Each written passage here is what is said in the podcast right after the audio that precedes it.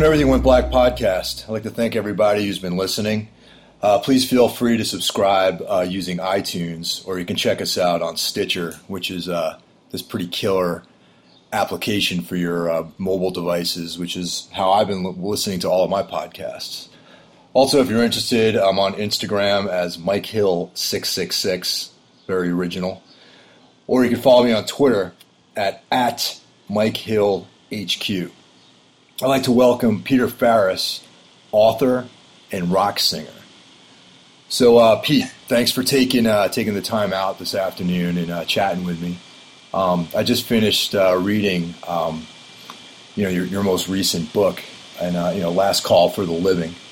And um, you know, if you're a fan of uh, violent crime novels, I think this is definitely something that would be up your alley.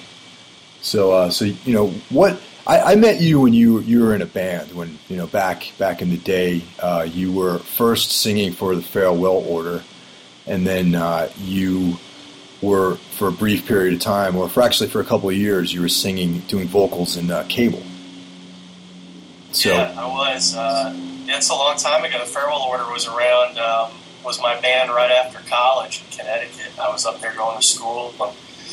That ended in like 2002, 2003, and then I joined Cable and I played in cable. Uh, I, I, commuted from Atlanta uh, with cable for about eight years. I re- record, play shows with them whenever possible, and um, uh, yeah, it's uh, it's it's you got a great memory, man. I, can, I can barely remember the farewell order for days. But. Yeah, it's all that clean living, man. You know, clean yeah. clean living and bulletproof coffee. You know. yeah. Nice. Speaking of coffee, I brewed a special cup of David Lynch espresso roast just for this podcast. Oh, nice. So. How is that? It's excellent, actually. I uh, it's sort of um, you know it's it's it's my special occasion coffee. Let's put it that way. But it's good stuff. I recommend it. Cool. Yeah, you know I'm a big David Lynch fan, so I'll try to endorse anything that guy's involved with. But uh, so you're originally from Georgia, is that correct? I am, yeah. I uh, was raised in uh, Cobb County, which is um, north of Atlanta, and uh, with, I've lived here all my life, with the exception, you know, I was fortunate enough to have a chance to, to go to college first, and then go to school out of state, do this sort of four year thing. And I went to school in Connecticut, um, and uh, that's kind of how I discovered a lot of the music that I'm, in, that I'm into, and uh, wound up playing in bands because of it too. So. So is that how you met Randy and the rest of the cable guys? And you know, yeah, yeah. The, the Order played a show at a club in New London, Connecticut, um, called the El 'n' Gee, which I think is still around. And uh, that's how I met up, met the guys in cable. And as uh, you know, the Farewell Order was a band that we were all trying to sort of make it, um, not make it, but give it a go, be able to put out records, tour and we got close, but uh, it just didn't, you know, didn't work out. So uh, I joined Cable, and, and those guys, a few of them anyway. Randy's one of my best friends, and you know, I still am really close with a lot of those guys. So, Randy was on the podcast uh, a few days ago. Um, he came down here to uh, check out that Black Flag show with me. Yeah, I heard, that was a great podcast, by the way. I, I, I, probably I wanted to jump in about a dozen times during that conversation just because it was so good and interesting to me as a as a Black Flag obsessed, you know, as a fellow Black Flag obsessed. Yeah, that's. Um, I originally I was really against the whole thing, and um, a couple of podcasts ago I had uh, Eric Lyle who um, wrote an article for Vice about his experiences traveling down to Taylor, Texas, and auditioning for Black Flag and getting to play with Greg Ginn and you know going through that sort of whole process. And that's what sort of got me interested in checking out these reunion dates again. However, um, after actually experienced the uh, the show, I kind of wish I'd stayed home and watched the UFC that night. So, uh, so I don't know, man. Are you uh, planning yeah, to check out any of those dates?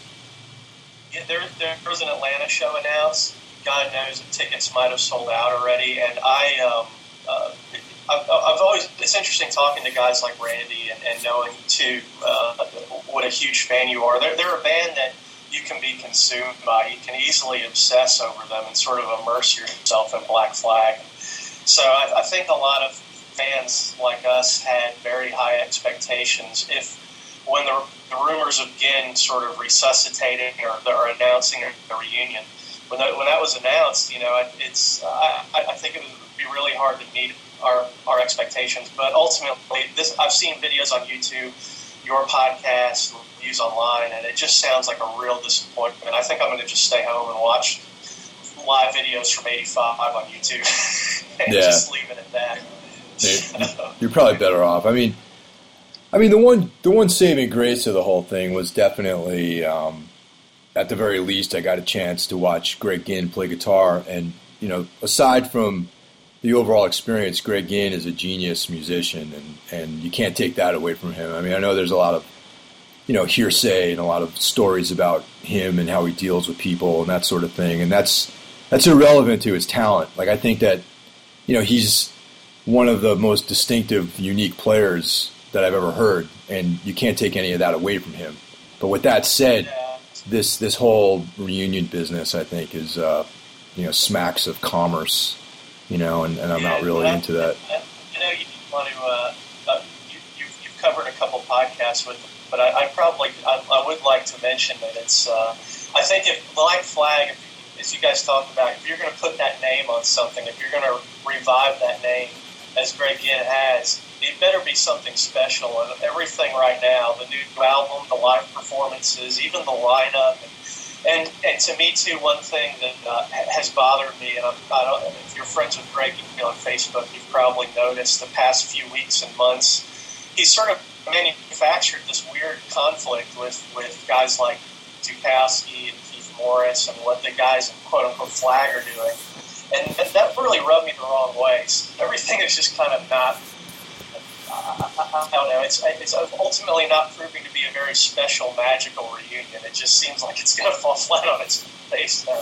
You know, it's a shame, man. What are you going to do? It's uh, our heroes sometimes disappoint us ultimately. Yeah, definitely. And you know, one of the worst things about it was like, you know, in general, people seem to be eating up the whole experience, and you know, there was this very party style atmosphere um, that sort of permeated the whole show, and I don't know, it was just definitely not what I was looking for out of a Black Flag reunion. You know. Yeah, yeah. It's a it's a crime shame, man. I don't know. It's uh, like you say, man. I've got I've got Family Man tattooed on my leg for a reason, and so uh, this this it, it's it's strange sometimes when you meet either meet people who've inspired you, you know, creatively, or you have a, a chance to see, you know, an artist in person, and and it's it's some it's real crushing sometimes when you're disappointed by how it goes down. You know, so it's uh, it's it's something you have to deal with. I've had it happen with writers, and you know, I'm sure you've had it with musicians and bands you've crossed paths with, paths with over the years, and bands you admire, and then you actually are around them, and you're like, Jesus Christ, these people are, are real bummers, man. you know? Yeah. I was uh, I was fortunate to interview Henry Rollins a couple of years ago, and, and I, I have to say that Rollins definitely did not disappoint me. I mean, he was pretty much exactly as I expected he would he would be. He was very courteous, like really sharp, um, you know, and the overall experience, like he had thoughtful answers, you know, and um, he was very realistic about his place in music. You know what I mean? Like currently, you know, he has no plans of being you know producing anything musical anymore. And though I, I would you know as, as selfishly I would like to see Rollins do another record as either himself or as the Rollins band or whatever.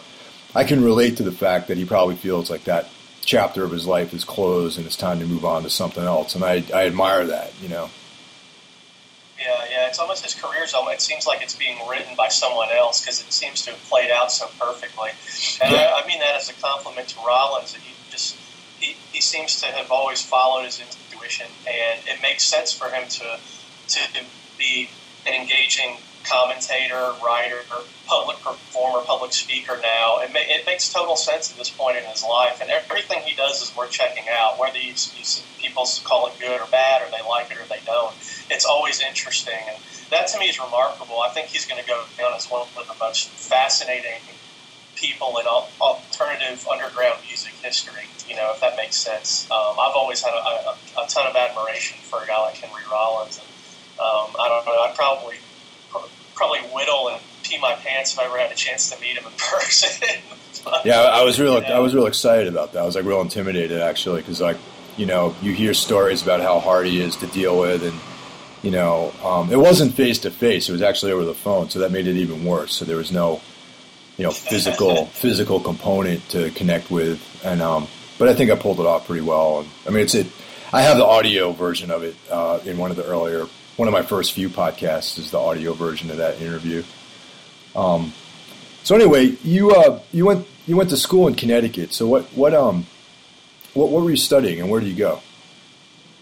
Um, I went to uh, Yale University in New Haven, Connecticut, and uh, I was a sociology major. Um, be honest, I can't. Uh, I, I, can't put uh, describe why I pursued it. It was just a, a topic or subject, a, diploma that was interesting to me, or a course of study, I guess. That, um, I, I, wasn't really thinking big picture, or, you know, like grad school and stuff like that. At, Um, but uh, I, am certainly grateful. Uh, a lot of, quite a few of my friends never went to college. Quite a few of them, it took them several years. They worked full time. My fiance worked two, two full time jobs at one point and was going to school full time. So I feel really fortunate I was able to go to college at all and do a sort of traditional four year college thing. Um, yeah, it's strange. At that time in New Haven, that time in Connecticut, late 90s, early 2000s, uh, I graduated in 2001. I discovered a whole uh, uh, all these different genres of music that kind of have come to define me. You know, you think about the late '90s, there's so much great stuff going on, especially in, in the Northeast and New England. Hydra Head Records, Relapse, Escape Artist, um, hardcore punk rock, noise rock, sludge, all this awesome stuff was happening around that time. I discovered a lot of great music when I was in college. It's probably what I'm most thankful about going to Yale is the fact that you know, I, I was I, I, I, discovered the first Kiss It Goodbye album and, and stuff like that. So. Yeah, that was definitely probably the last really good era in hardcore music, in my opinion. Um, you know, I feel like nowadays things have sort of, and maybe this is just because I'm an old man at this point, but uh, you know, the late '90s I feel was kind of like the last hurrah for like DIY style like hardcore music you know, now I just feel like things are just kind of rehashing same tired formulas and whatnot. Yeah, it's strange. I, I, I, I caught the tail end of that as I was discovering all these bands. It was a real snowball effect while I was going to college in Connecticut. But when you think about the, the labels and bands that were operating in underground heavy music back then, it's kind of, it, yeah, it's, it's, it was this weird, pure, sort of secret that some people got to enjoy and find out about. And a lot of these bands are getting back together now, or still together, putting out records. Heavy music seems to be much more commonplace, acceptable, and ha- has a lot more outlets. And it's it's strange to me. You know, I remember I look back fondly on '98, '99, and uh, those were, I guess, call my formative years. But uh, that time in Connecticut, man, I discovered a whole realm of music, and it, like I said, it came to kind of define me. Um, because i have been a fanatic for music ever since, and that hasn't stopped since, just because I'm, I'm playing a band anymore. Um, I spend way too much money on records, way too much money on shows and merch still to this day. So. Is that when you uh, you started writing? Was in you know in college or after college? Yeah, it was after college actually. Yeah, I uh, it, it seemed to be a natural extension. I got serious about writing uh, fiction probably uh, around the time I joined cable uh, in 2003. But and it was, it was, an extension of writing lyrics, and uh, I just I started to read different writers and uh, started to think about what it would take to get published. And I started writing short fiction and then attempts at novels. All that stuff is just terrible. It's, it's dreadful. You, if you read it, you'd have to say I had no talent. But that's when it started for sure. Um, my, my father's a writer too, so I've been around a novelist my whole life. And uh, I, I, suppose that I was 24, 25 years old, and I, I realized I wanted to try and write publishable fiction. So, uh, yeah, again, it, it, was an extension of writing lyrics for you know songs, playing in a band, and uh, continued from there. So. Some of that early writing was it more uh, personal stuff or stuff you know, sort of uh, based around your life, or you know, so what? What was the basic subject? it wasn't emo or anything.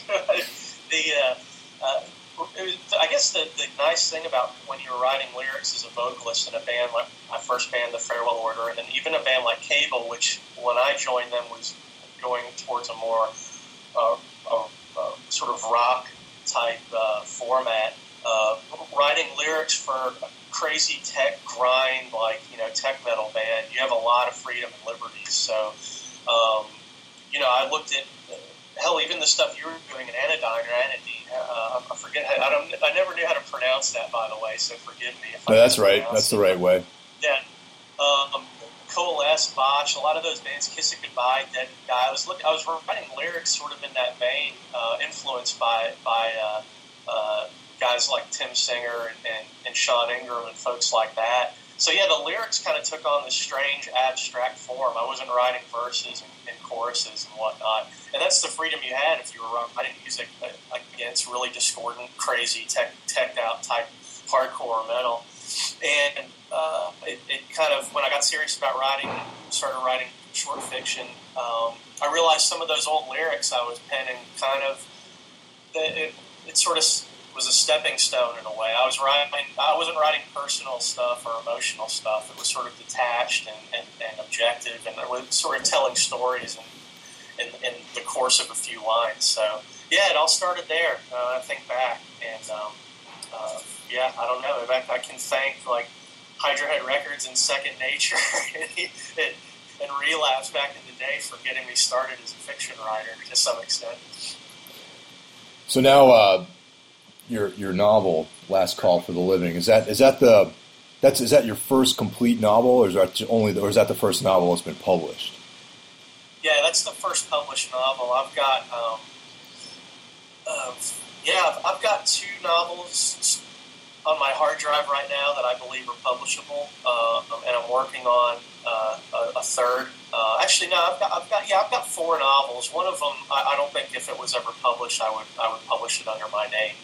Um, it's that's it's sort of a splatterpunk horror novel um, that, that I, am fond of, and I think it's publishable. But it, wouldn't make sense to try and publish it as Peter Farris, I guess. um, yeah, it's it, it, took me eight years to get published too, so it gives you an idea of how slow the wheels turn in New York publishing.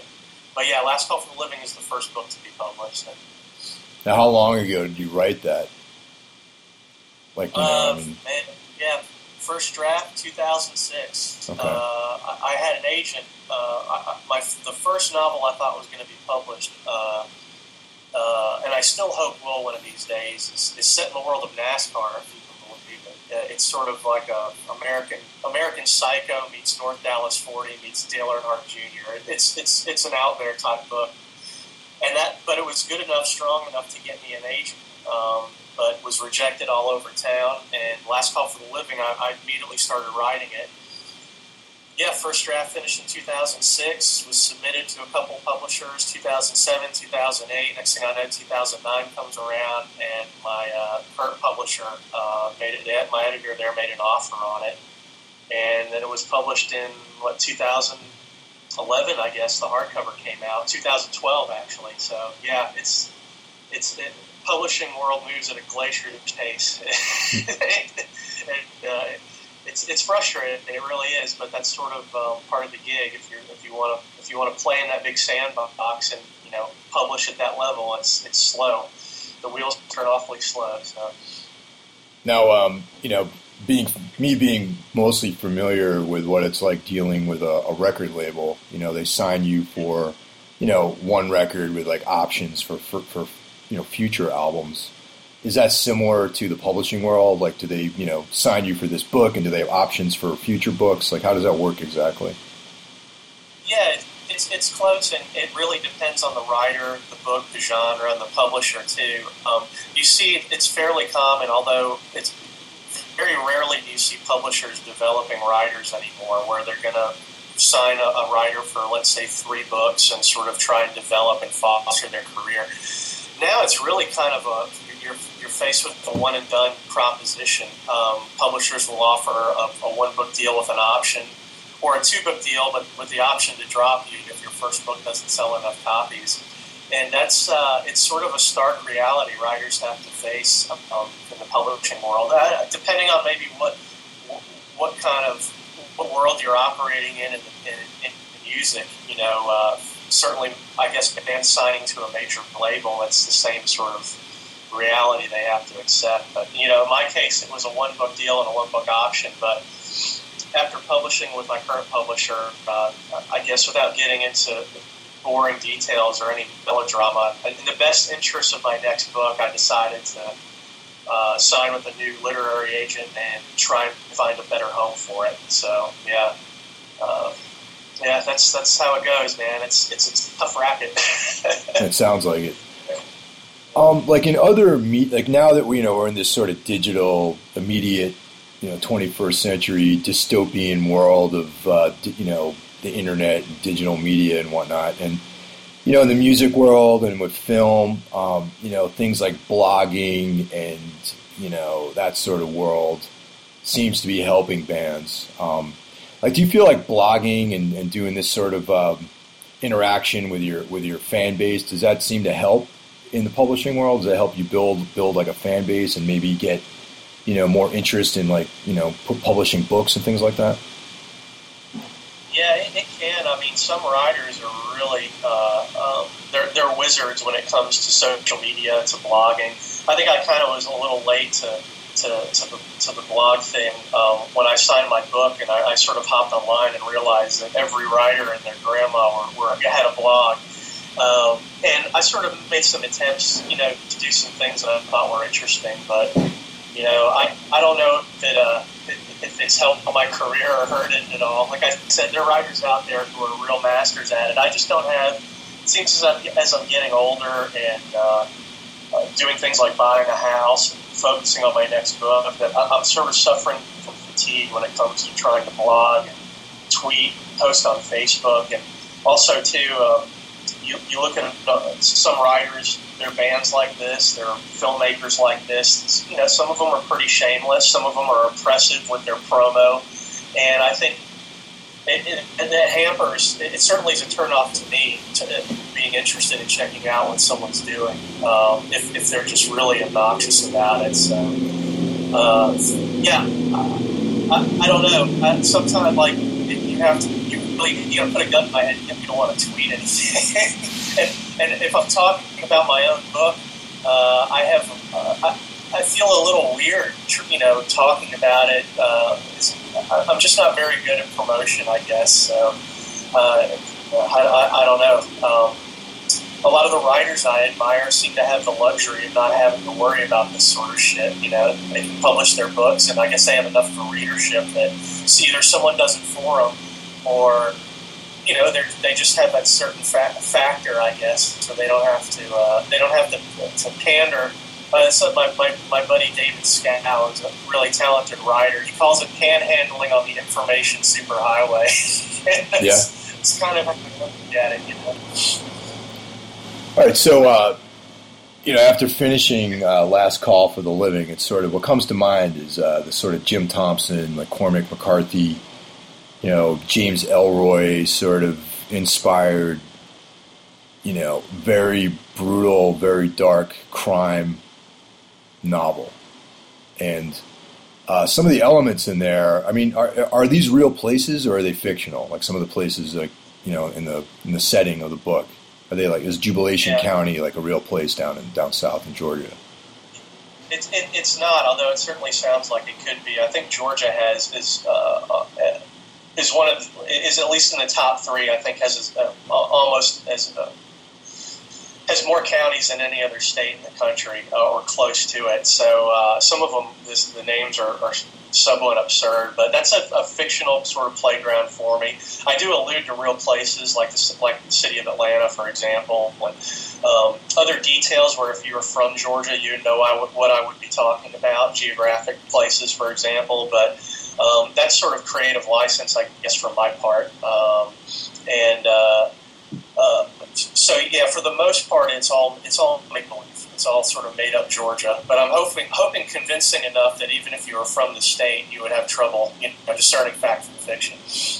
So I mean, uh, for for listeners here who haven't read the book, can you just you know, without giving away too many spoilers, just sort of uh, summarize the basic plot line and some of the you know just some of the key elements, just so people can get a flavor for what the book is about.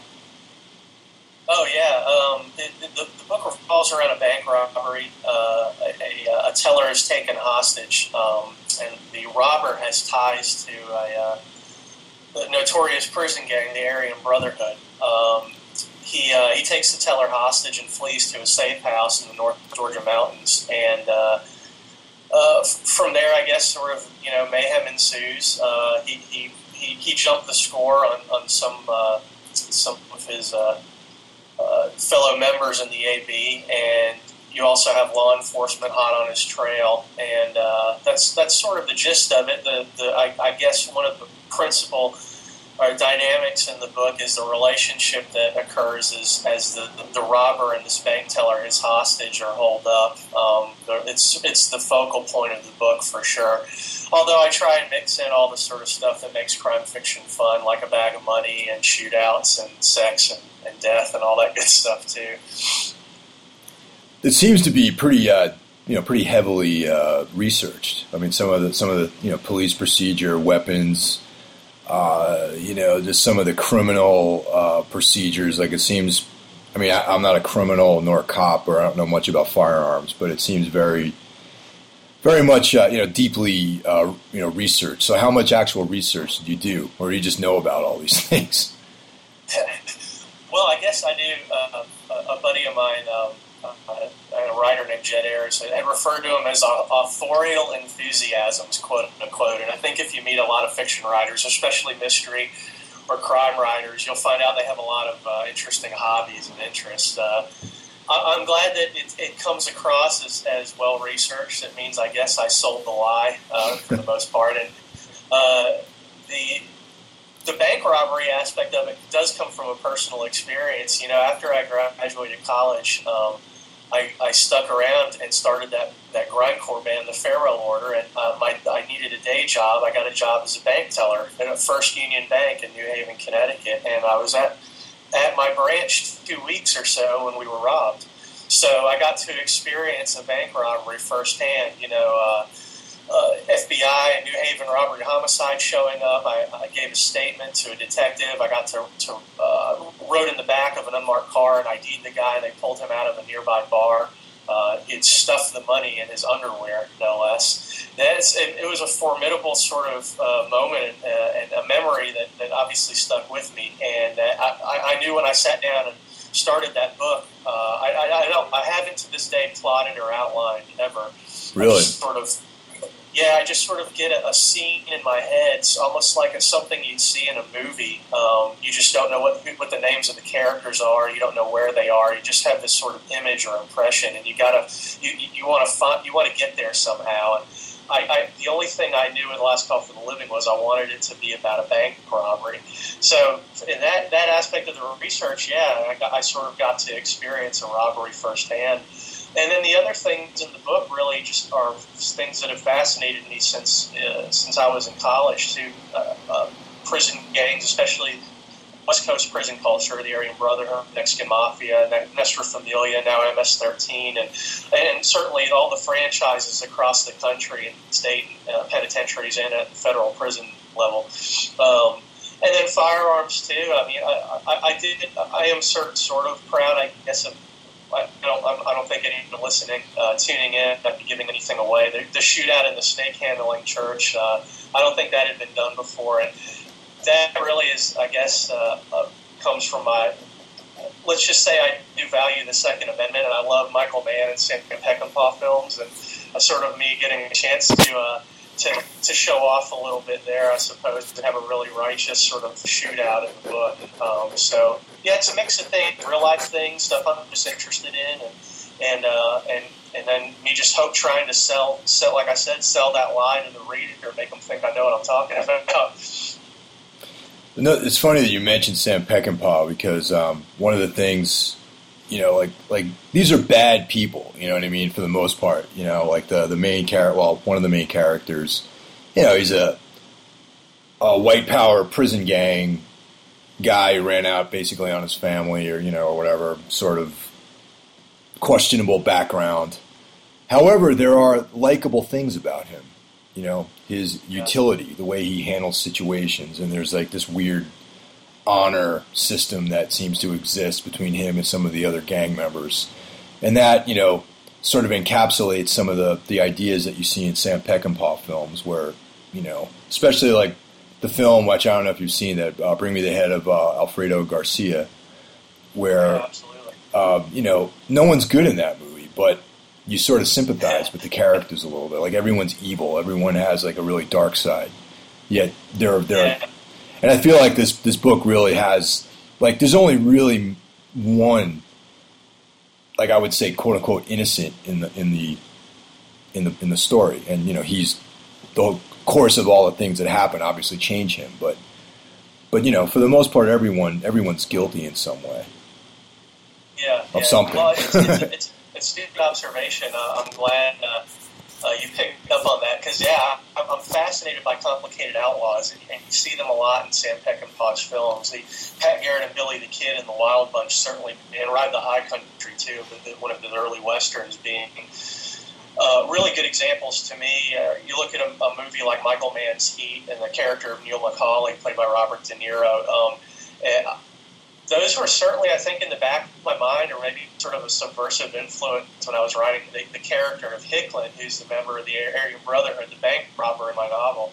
Um, he, uh, uh, trust me, I, while writing him too, I, it's uh, it, it, was tough. Um, you know, writing about a really despicable person. I mean, when you look at guys in, in any prison gang in, in, in this country, and especially the Aryan Brotherhood, they harbor some reprehensible beliefs. You know, and uh, but there are some things that I find sort of fascinating. The, the codes they live by, the the way they go about their business, and um, I, I, was attempting to write a character that maybe the reader would uh, maybe have trouble um, not sympathizing with, going against everything they know to be right. I, I can't like this guy, for example, but I, I want to. Like you, I, I wanted people to root for a bad guy, and I have to admit, when I, I've heard from readers across the country, and I've seen it mentioned in reviews, and then you telling that to me too, I have to admit it gives me a little bit of a, a sick satisfaction. It's like mission accomplished. Um, just to make things a little bit um,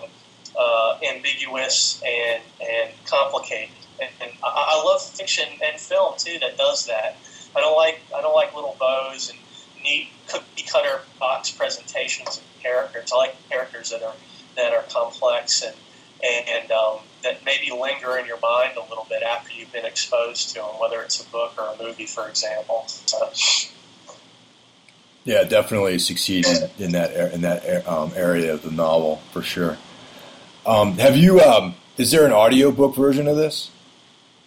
Uh, not yet. No, I'm, I'm, I'm hoping that um, you know the, the, the hardcover was published in uh, May uh, last year, and then the the mass market paperback version was just published, and I'm hoping uh, you know uh, well, I'll have an opportunity for an audiobook and, and perhaps too to sell it in some overseas markets, but.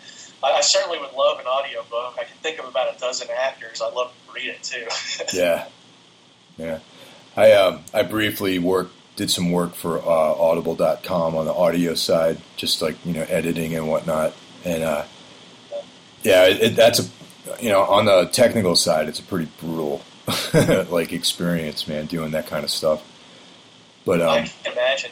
I, don't, I was going to say I don't, uh, I don't, I don't listen to a lot of audio books, hardly at all. But every now and then, uh, you'll hear an actor and a writer syncing up, and there's just such a great synergy when it happens. The, the one example I'm thinking of is the a wonderful, you know, obviously very famous best-selling mystery writer named James Lee Burke and an actor, a character actor named Will Patton has read a number of, has done the audiobook or performed uh, the audiobook, I guess, uh, uh, for his last few novels. And it's just like his voice and James Lee Burke's prose were just, they were meant to be together.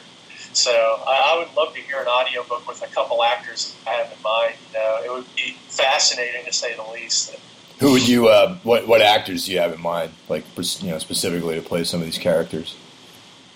Oh man, there's there's a couple. Billy Bob Thornton. that, that, I, would be one of them. I was thinking the same thing, man. Billy Bob Thornton would be perfect for at least for one um, any of the characters. Yeah, I thought it would be great. Josh Brolin would be is another actor that I uh, I would love to hear his voice superimposed over uh, over the stuff I wrote.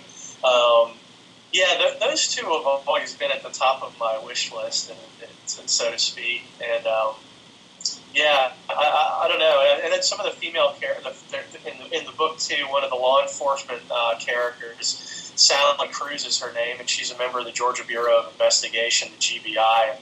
I, I freely admit some writers, when they when they write a book, they ask this question a lot. Were you thinking of an actress or an actor in mind? And and a lot of times, no, but I freely admit while writing Last Call for the Living, this female GBI agent, I was thinking of Holly Hunter, and I also hear her voice uh, when the character of Sally Cruz is speaking in the book. And maybe that has to do with I've had a crush on her since I was a kid. Yes. So. Where did the title come from? Um, good question. And I uh, apparently ripped off Coalesce without even knowing it. Uh, uh, that title I thought had popped into my, my head uh, back in 05 or 05. Uh, I, I, read, I wrote a book, a novel length manuscript called Last Call for the Living. It was my first attempt at a novel. And that was that was actually 2004. I remember that distinctly. Um, it was terrible. It has nothing to do with the book that you read and that's available in stores, the, the book I sold first. Um, but the title was there, and I, I, at the time, I, it just sort of occurred to me it had a nice ring to it, and I really, liked it. I discovered, I don't know, a few years ago that I guess Coalesce had released like a really uh, limited live seven inch or something by that name, and maybe that's where I got it from. I honestly can't remember for the life of me uh, what came first. If you know, maybe that's where I heard it or, or what. And being a fan of the band, it seems likely. But uh, thankfully, there's no copyright on titles. so Actually, I think you have had that experience with Path of Totality, right? Was, yeah. Wasn't your the Tombs' last album yep. a title was used by another band that maybe we just won't even mention? No, man. The the, the excellent band Korn.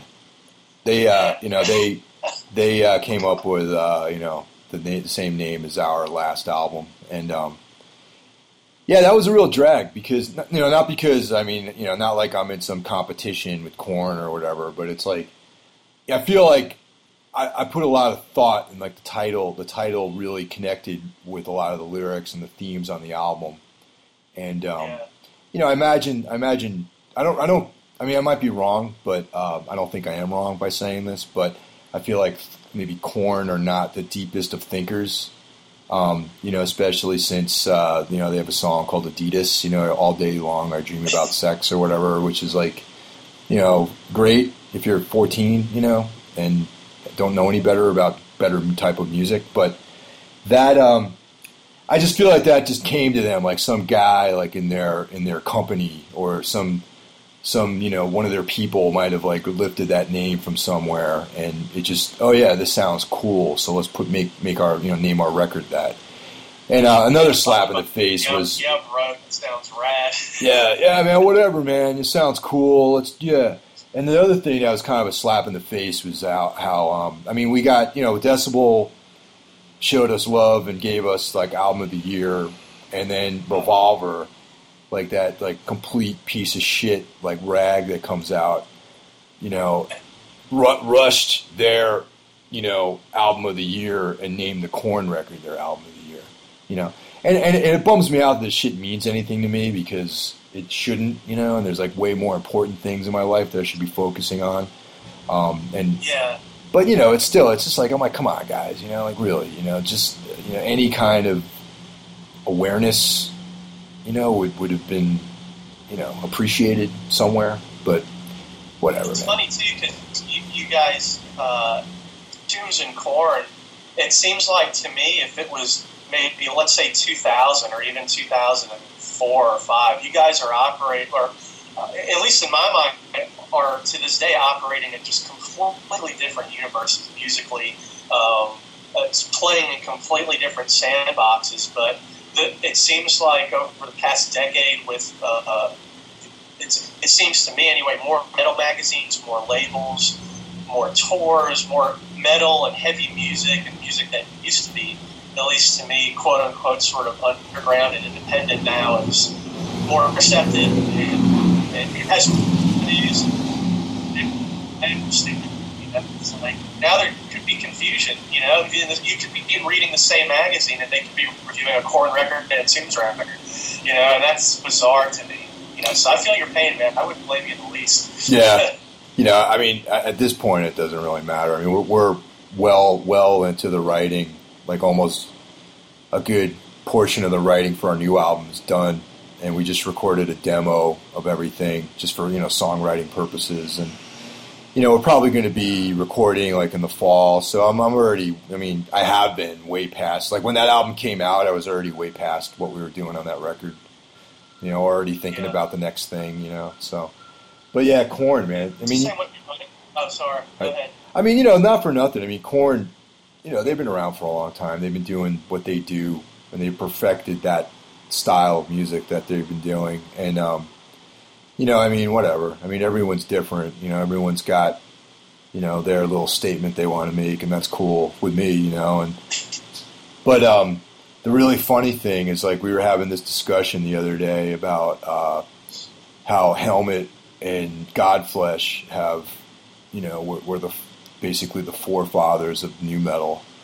You know, two bands I thought were great. You know, I mean, I still, I mean, well, you know, Godflesh is active again, but it's just funny how I, I, I have in the someone has brought to my attention that they've read interviews with the guys in Korns in Korn, how they're citing specifically Godflesh as a major influence on them.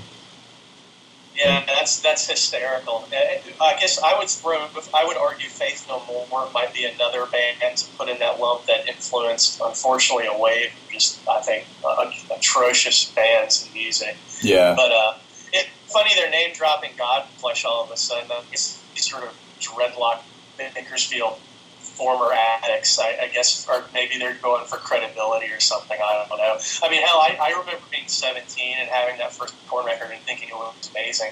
Um, but you know, we all make mistakes in life, so what are you going to do? but I mean, the thing is, though, you can't really sweat someone for being into them when they're younger because, I mean, look at, you know, it might it, it, look what it gatewayed you into, though. You know, I mean, you you have that rec- you like that first record, but then it opened the door to other things for you.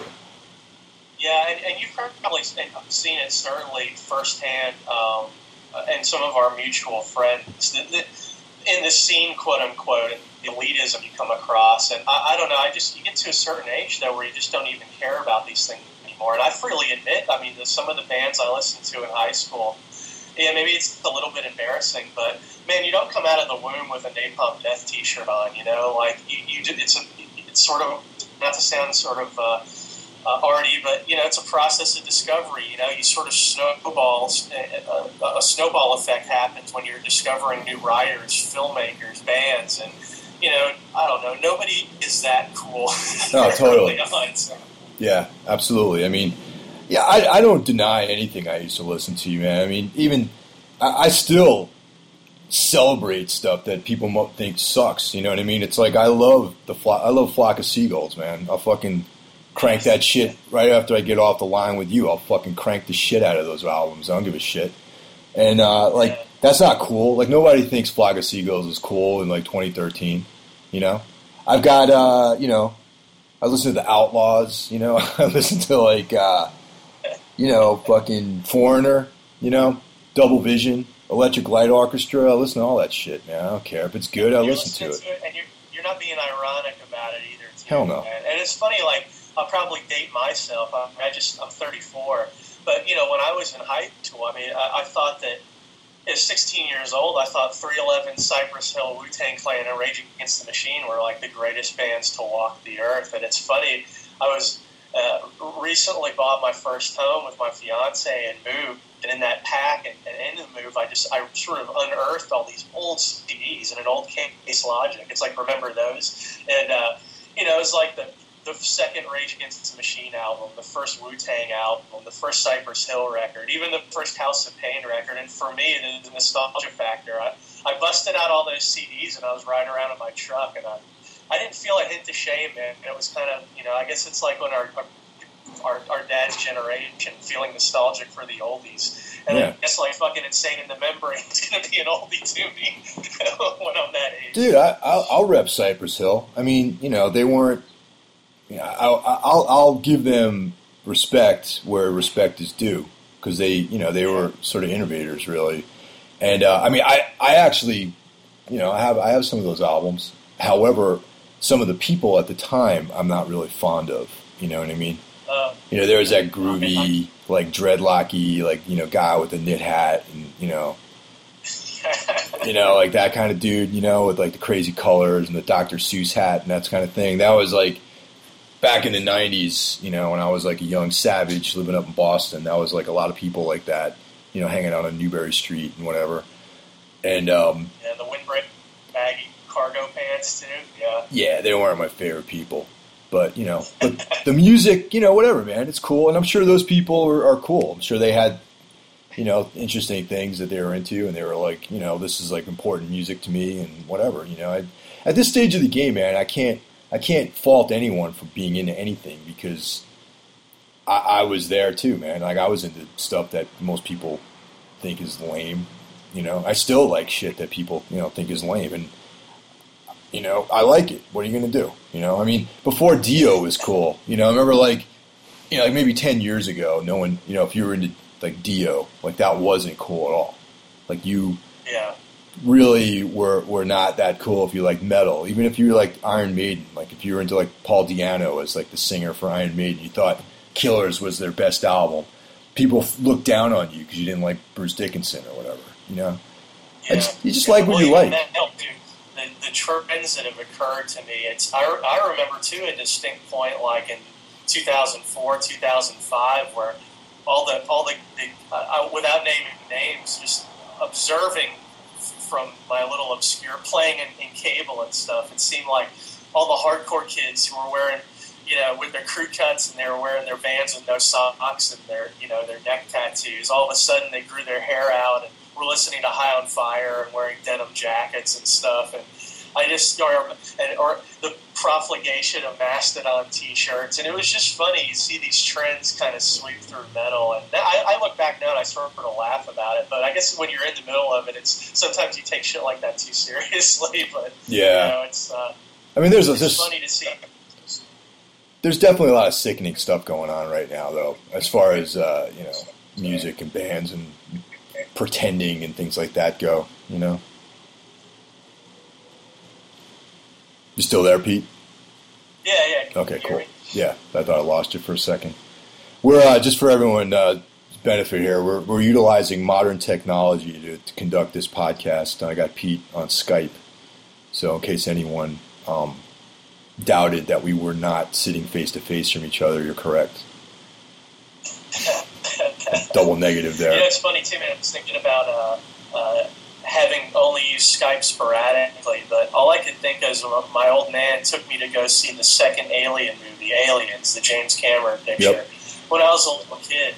And uh, there's a, the scene in that movie where Paul Reiser's character, Burt, Burt uh, gets a phone call in the middle of the night from, from Ripley, and she's, she's calling to tell him that she's in on the mission.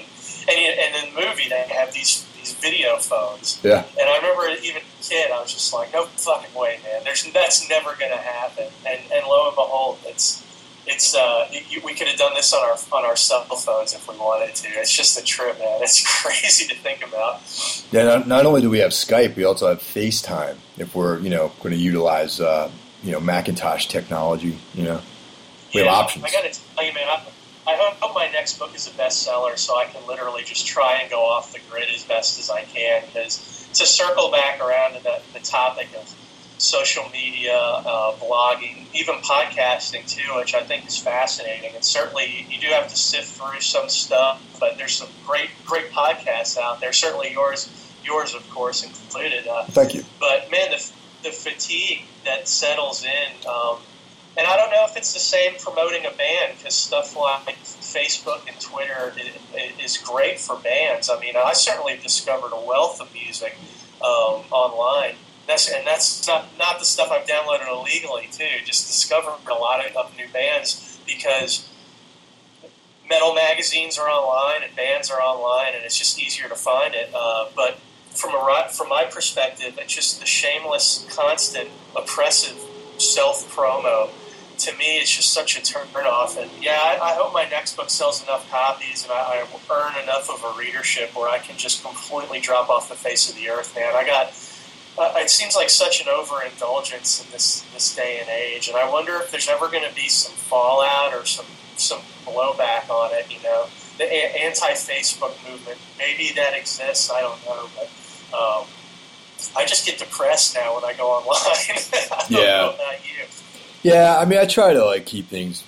I try not to be too, uh, you know, tied into that stuff. But though, though I am, I mean, I feel like I have to be in certain respects tied into the stuff that goes online. But I also make sure that I balance it out with like real world experiences too. You know. Yeah, it's it's strange. I, I just seem to notice more and more, um, and maybe this is just perspective to my my news feed on Facebook or something, or my Twitter feed. But it just it, it seems like people, younger people maybe, like if it doesn't happen online, if it's not documented on Facebook or Instagram, then it didn't happen. And it seems like people are going about their daily lives like this, um, and it's it's kind of unhealthy to me. And so, I, yeah, I, I don't know. But if you're ambitious and you play in a band and you want people to check out your music. Uh, you're a writer and you want people to check out what you're what you're writing, your fiction or nonfiction, whatever, you, you kind of have to do it. You know, we, we can't afford to be. Uh, uh, very few artists, I think, enjoy the luxury of, of not having to give a shit about the uh, you know promoting themselves online. You know, uh, it's. Uh, I, I, wish I could do that. yeah, there's definitely a yin yang sort of you know situation with the the internet and social media when it comes to being creative. But unfortunately, I feel like at least partially it's here to stay and it's playing like a major component in the way things are done these days. You know, I mean, honestly, it's kind of interesting that I mean I, I'm a huge podcast listener and like maybe 10 years ago that sort of content would not be available for free that would be something that would you would find like on a radio station with advertised support or you know advertising support or, or on a satellite radio or even like a you know a network TV show or something like that. So it is kind of neat that there are free avenues out there for people to express themselves. And nowadays, I guess the revenue model has to do with you know sponsorships by various corporations and you know companies and whatnot. So I mean that that's that's that's to me that's interesting. You know, even though the quote unquote social media aspect of things is it can be a little sickening. Yeah, I think with anything too, it just uh, in this day and age, you, you have to search a little harder. You, your filter has to be a little bit more intense. You have to sift through more crap to get to the good stuff. I mean, I think I know we're probably both admirers of a guy like Joe Rogan too, and his yeah. his sort of podcast or show to me is is is I think the ideal or the model because he, if you're an interesting person that has a platform and uh, he has this sort of unlimited sort of range to, to have all sorts of fascinating people on his show and talk about a wide range of subjects. As far as I know, completely uncensored too, which is to me one of the, the most uh, interesting things about it. Because the other other traditional ways you go about doing that sort of thing, you, you have limits, you know, and uh, to me, that's exciting to be able to do it. Uh, I'm still hoping I can get a guy like Randy Larson and I to do uh, a, a, a, a, drunken post-race NASCAR show or a podcast or something like that. Or, or, get a guy like Jeff Paxide. I know we're both big NFL fans and do like a post post game show. Um, that's the type of podcast I could see myself doing yeah. for sure. Yeah, totally. Yeah, but I mean, Rogan's podcast, I learned about so many cool things. Though. I mean, I you know they they had um, a writer on there. Actually, this is interesting. Uh, Scott Scott Sigler is um, a writer who writes. Uh, I'm I'm going to say 100% science fiction, and uh, you know he had a hard time getting published. But then he started doing like audiobook versions of his work in a blog, and then he got you know all this you know, a big, you know, listenership based on that, and that is what propelled him into having like a publishing, you know, published book. And um, through him, I, I, actually picked up two of the novels and read, you know, read them. They're, they're interesting. They were good. I enjoyed them. I'm probably going to read some of his other material. You know, and then also just like all of his health and you know fitness sort of stuff too, like you know, Onnit Labs and you know, the bulletproof coffee, you know, bulletproof exec, you know, Dave Asprey, that whole kick, you know, is I got into that just from listening to the Joe Rogan podcast, you know. So yeah, he's had a, a, a, an outdoor rider who I'm a huge admirer of, a hunter named Steven Rinella. He's yeah. had Rinella on um, for some great podcasts, and to me that's fascinating too because Rogan was on Rinella's show Meat Eater, and uh, uh, it goes to show what a kind of dynamic free thinking, interesting guy uh, Rogan is, and the possibilities for a show like that or a podcast. I mean, it's that's a really diverse sort of uh, group of, of, guests that he's had on, and just the few we've mentioned. So, um, yeah, it's cool. I, I certainly would love to, to, be able to do more more podcasts. I think for writers, it's like a, um, a, a niche crowd you can appeal to, and then if the writing finds an audience, word of mouth can take over from there. Like the writer you're talking about, Steven Sigler, I think you said. Um, but uh, yeah, it's hard. And you know, I might mention that if you ask ten different writers how they got published, you'll get ten different, completely different answers. So, um, you know, I, I, certainly, if anyone's listening and thinking about trying to get published, I don't recommend it. Yeah, it's, it's a thankless pursuit sometimes. I mean, and also even even on the music end, I kind of feel that um, try to you know people oh you know that's something that people ask me about too about being in a band and you know well you know what's a good label you know well who should we try to sign to or can you get us in touch with people at Relapse or whatever and I'm just like you know what man like try to do as much as you can on your own because you have the tools available to you to really reach people these days. I mean, every every month it seems like there's some new platform where you can put your music and sell T-shirts and merchandise and things like that. And um, you know, more people pay attention to what's going. Like we were saying earlier, more people pay attention to social media and the internet than looking in zines and seeing ads or you know that sort of thing, or or going to like a you know a label's website and see what their new releases are. Like I feel like that stuff is becoming less and less relevant and you know, the only advice I can I can offer to people is to try to try to perfect what you do live and make sure that you can you can play live, play live shows, and just try to have your own your own presence somewhere and just manage the whole thing yourself. You know, I mean, within yeah, within a matter of days, you can have a web. You know, with all these just third party applications, you can have a store to sell all your merch. You can have a you know some place to host all your audio files. You can have stuff available for either free or paid downloads. And if you wanted to do a vinyl pressing or some sort of physical copy, you can easily do that too. Yeah, yeah, it's, it's strange when you think about it. I remember the day where, where certain labels uh, had like a, a, brand them. And you check out every band that a label would release. And to the extent maybe that's still true uh, with, with, with, a few labels, but that, that seems kind of shattered or, or something that is slowly dissolving into the past because there's all these platforms. A lot of writers do that too. There's uh, a wealth of of online magazines, flash fiction websites, and independent publishers, and also too there's there's certainly plenty of self publishing going on. And you just you know I guess if, if, you're the one creating something, you just if it's good enough, I guess it'll find an audience. Um, it's it's still tough though. You know I think uh, if if I, I, like to adhere to the notion if you're creating something that if, if, you know if you're expecting anything out of it other than just the satisfaction of, of doing it, then maybe you're expecting too much. I saw Josh Homme from Queens of the Stone Age said that recently, and it's kind of struck a chord. But if you have any sort of ambition, then you want to. Uh, you, you do want people to find it. You want some validation. So I mean, I'm, I'm sure part, there's a big party that would want to just make tunes music in a, in a jam room or a basement or something. And if no one heard it, you wouldn't give a shit. But I'm sure there's a party too that wants to be able to play good shows and, and reach a lot of people. But maybe has something to show for it, whether it's uh, appreciation or a good review or even a nice vinyl record. You know, and for, and, and writing books is the same way. You do want something maybe to show for yourself, and uh, it's tough balancing all of that. You know, um, I, I think it's something that anyone grapples with, trying to do something creative.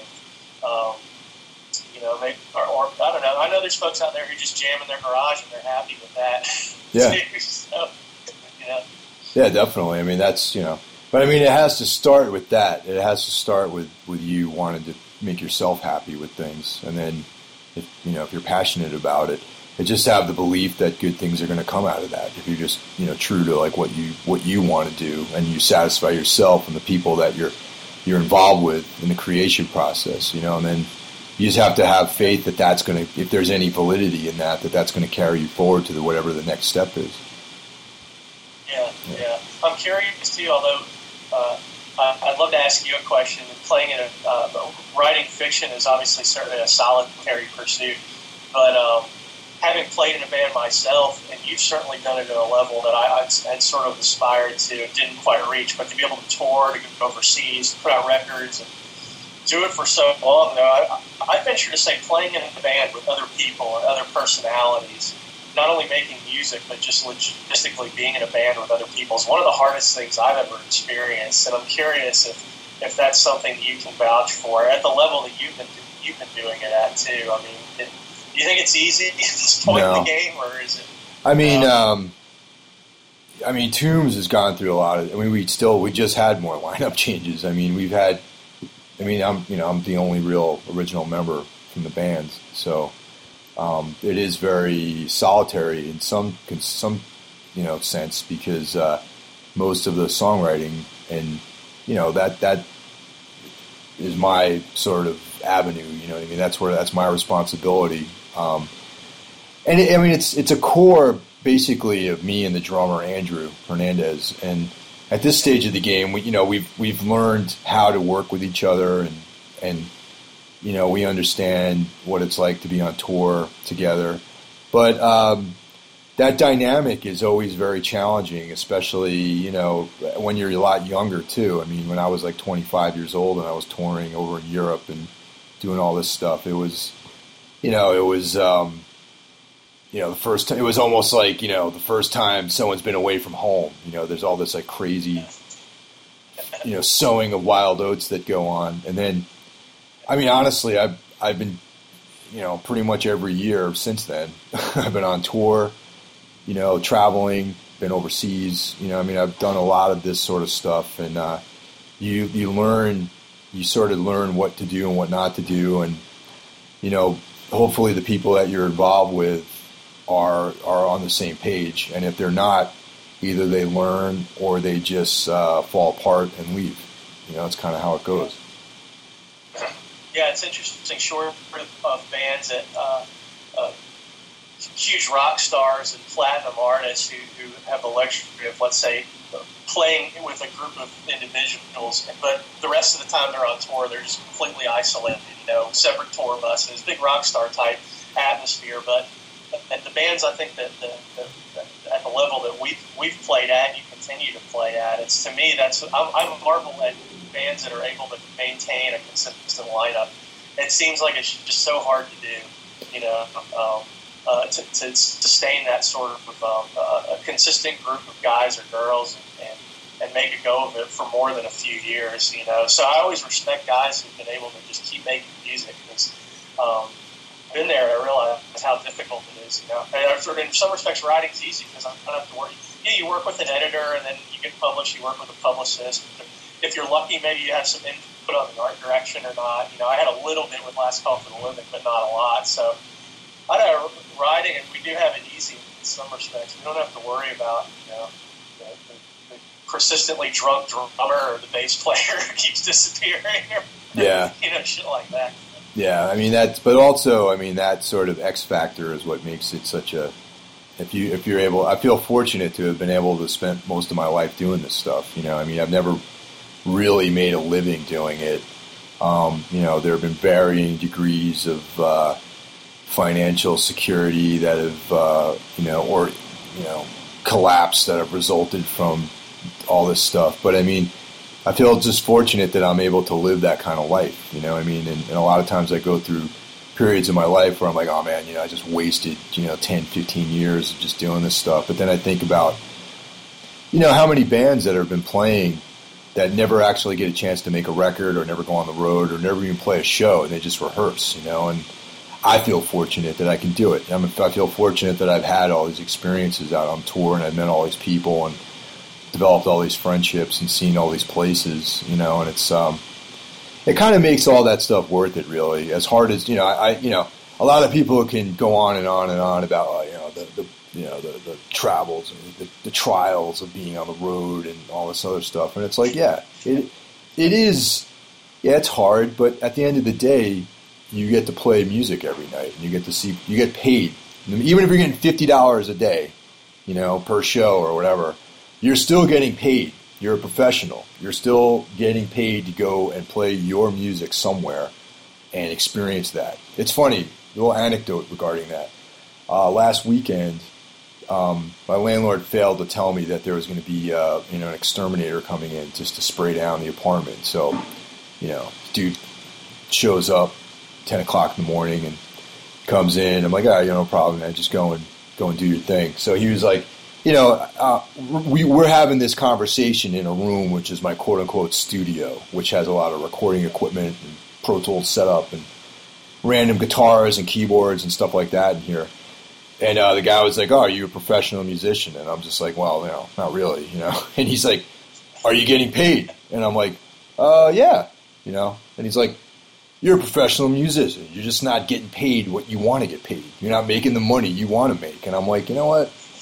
That's a really interesting way of looking at it." And it's like, yeah, I mean, I'm fortunate enough to say that. Yeah, I'm a, I'm a professional musician. You know, even though I'm not, you know, getting it over the fence every month, but you know, it's it's a, a more of a sort of Taoist, you know, career, I guess. You know, you have to be like water. Yeah. You know what I mean?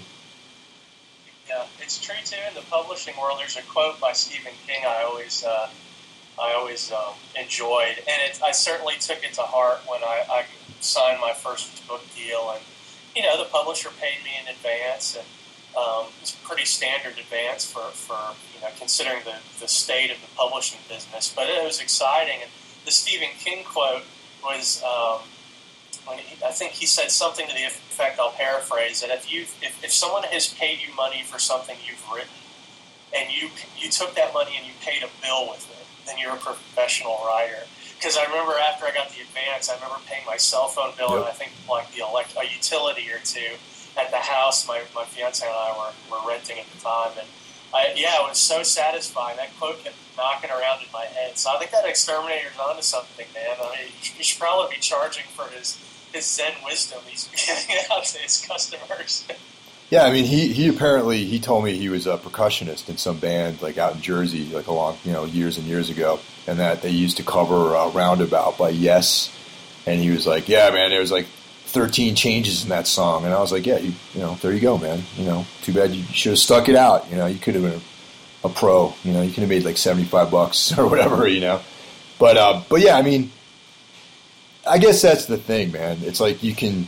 There's definitely something sweet about that weekly paycheck, you know. But there's also something sweet about being creative and actually being enabled to do that, even if it's a meager financial offering that you get for it. At least like that, whatever money you make on the road or selling shirts or doing your thing enabled you to continue to move on. That's really the best you can ask for, you know. And that's kind of how I look at this whole thing. You know, it's like, yeah, you know, I'm not I'm not rich. I'm not even really making I'm not making a living doing it. But it's uh, we're always just getting enough to keep our practice space paid for, to you know, keep gas in the van, to keep everyone you know more or less solvent while we're away. You know, and that's like, the, you know, all I can ask for. You know what I mean? So. Yeah, uh, I have the same attitude about writing, but it's just. Uh, it's it's hard sometimes too, especially if you want to do it full time as a career. You know, I start work a day job, and uh, certainly there there's ways you can make money, and you, you just uh, without pushing it and being an obnoxious self promoter. But uh, you know, you can always hope that maybe Hollywood will take an interest in your book, or or um, maybe a book you write will catch fire, and you'll have a bestseller on your hands because that has a way of perpetuating itself. But uh, for me, it's uh, I think in a lot of writers, they unless you're doing really avant-garde stuff that's going to have a limited audience, part of you, at least in my case, I do I do want to write stuff that's creatively satisfying. Know, the crime mystery uh, uh, genre, but I do hope I would like to reach as wide an audience as I can. And um, I don't think there's anything wrong with being a little ambitious, but it can really chew you up and spit you out if you dwell on that stuff. For me, it's always a balancing act. I'm always kind of walking, or uh, especially hoping, wondering where my next book's going to be published and, and, and in the future. Um, there's a lot of highs and lows when you, get into this sort of thing. And by thing, I mean in general, making music, trying to play in a band with other personalities, put out records on a label and tour, or in my case, you know, hopefully publish at a, at a professional level, at a high level. Yeah, it's it's tough. It can really eat at you if you let it get to you. You know. So your the other novels you have are they all, you know, in the same genre as uh, Last Call for the Living? Um, yeah, well, I'd say the follow-up novel that's that um, my agent and I are hoping to find a home for, um, hopefully sooner rather than later. Uh, it's it's set in the South, and it's sort of a another another rural um, noir thriller to a degree. I'm, I'm really proud of the book and really excited. I think it's light years ahead of Last Call for the Living, um, and uh, uh, but again, yeah, it's it's it's sort of a mix of certain my influences, whether the regional writers um, and, and, and crime writers. So it does reflect those influences for sure. Um, and then the book I'm working on now is, is certainly in that vein as well. Uh, you know, so I guess I, I do like writing books set in the rural South. Let's put it that way. Like it's more interesting to me than than the places covered with pavement. I, I like the places covered with kudzu, I guess. the um, so like, what other writers have you been, you know, into, you know, like that you might have like taken inspiration from? Um, well, you named a few in, in, your reaction to the Last Call for the Living, which certainly make you know makes me smile. James Ellroy and, and Cormac McCarthy.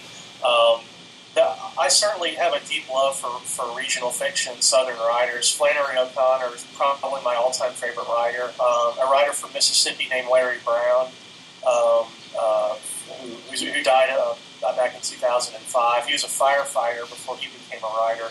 Um, another writer named Harry Crews. Oh yeah, I love Harry Crews. Yeah. Um, yeah um, he's O'Connor, Larry Brown, Harry Crews, um, certainly Cormac McCarthy, and then a lot, quite a few other writers who are from the South.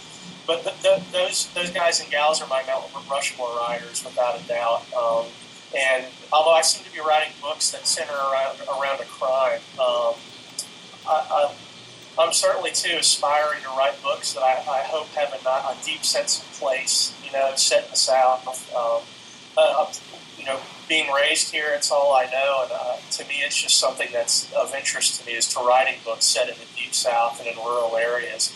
But um, I've read a lot of crime writers, mystery writers, and certainly admire a lot. Everyone from Joseph Wambaugh to Michael Connelly, you know, both big bestsellers to you know more obscure writers. You you mentioned Jim Thompson too. Yep. Uh, everyone from him to uh, James Crumley to uh, you know James Lee Burke and uh, a lot of writers in between. I certainly try and read a, a wide variety of genres and writers. Yeah, not, you aren't going to catch me reading many romance uh, novels. I'm not a huge science fiction fan.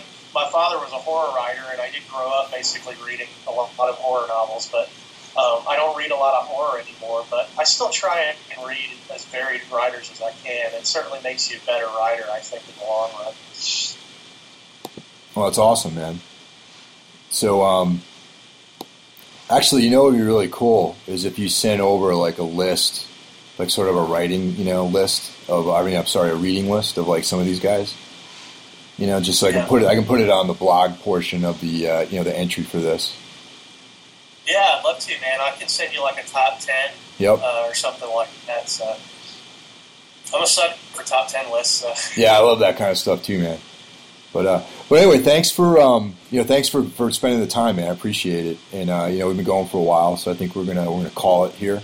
And uh, once again, yeah, yeah. is there uh, is there any any like website or Twitter handle that people can follow you at? Oh yeah, man. I uh, despite my ramblings uh, about all my, my social media fatigue, so to speak, um, I'm at my Twitter handle is PJ Farris, Peter Farris on Facebook, peterfarris.com. You can buy my book on Amazon, Barnes and Noble, Books a Million, indie bookstores. Certainly, I'm a big fan of any independent bookstore. You know, uh, it's available as an ebook. You know, so it's it's out there if you're curious and, and, and want to get it, go check it out. Awesome. Um, so yeah, man. Once again, thanks uh, for everyone for listening. And uh, you know, if you want to follow me on Twitter, it's MikeHillHQ.com.